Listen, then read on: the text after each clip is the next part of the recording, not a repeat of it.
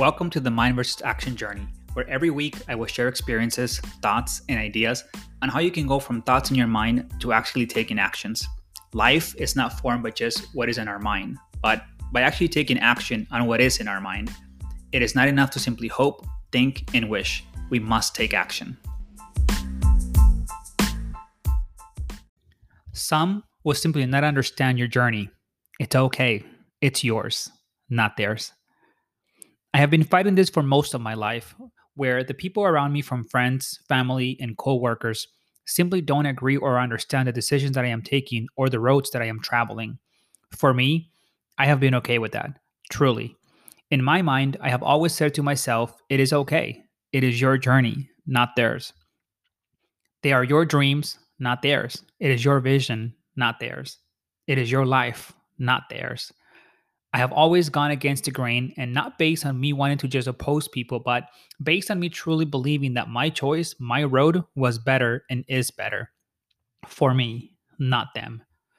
This part of deciding to go against the grain to pursue something that you want is definitely hard, as by nature, we are programmed to want to please everyone. But we forget to first please ourselves before anybody else we forget that if we truly want to please everyone else first, that will be a lot of journeys undertaking, all leading to other journeys that are not yours. And if you are to do that, then what is the point of life if you are not living yours? Many people, especially family and close friends, will call you crazy, greedy, unrealistic, a loser, and so many other things simply because they can, not because they actually have a reason to. They give advice based on their filters on how they see life. They give advice based on their narrow mind. They give advice based on their experiences. And one of the saddest parts, they give advice based on not wanting to see you evolve into something better. Sad, but true. In their mind, the moment you evolve, you will leave them. And you know what? You probably will. Not because you do not love or appreciate them, but because you have grown as a person and want more out of life. Because you want to create your own journey as they should too. My biggest belief about living your journey and not ca- and not caring of, of what of whether others agree with you or not is simple. When you take the decisions based on your beliefs or their beliefs, you and only you will deal with the aftermath, not them.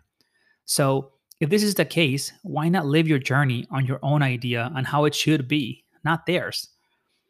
You will be the one that suffers or enjoys fulfillment when you travel your own journey. The people that truly love you will see this and will sometimes travel it with you. But if they don't, it's okay. Sooner or later, the ones that truly love you will show up. And if they don't, by then, you have found others through your journey that do. For me, going against the grain has always proved to be the best course for my life. I have made countless bad decisions because of because of this, but I have been okay with that, as that is where I have grown as a person, and I have always taken full responsibility for the outcomes. The feelings I have experienced, even when I have hit roadblocks, have been nothing but empowering because I know that I hit those roadblocks based on my decisions, not anyone else's, but mine. And I can live with that. But I can tell you now that living my journey to my standard has gotten me everything I have ever wanted and more.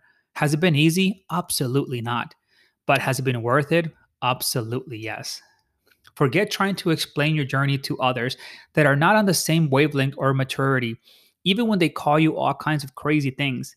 If a person in your life thinks less of you because of some of the decisions you are taking or goes against you because of your decisions without first thinking fully of the kind of person you are, then they never truly knew you as a person in the first place and certainly did not appreciate you for one either. So why bother trying to explain yourself? Trying to explain your process or why you are doing certain things is truly pointless if the moment you do something that is not in congruence with, with what they want, or, the, or the, what they want you to do, they start attacking you. Let them live their own in their own misery, their journey, and you go on and pursue yours. You go do you. In the end, nothing else matters but pursuing your journey. It is hard, I know.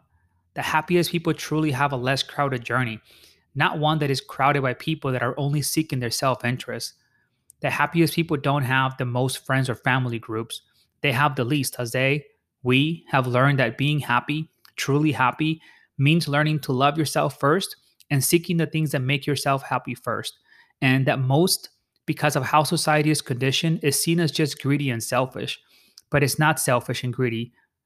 Or better yet, isn't it more selfish and greedy by our society to want to use you or us to live their dreams? So today and always, live and let live.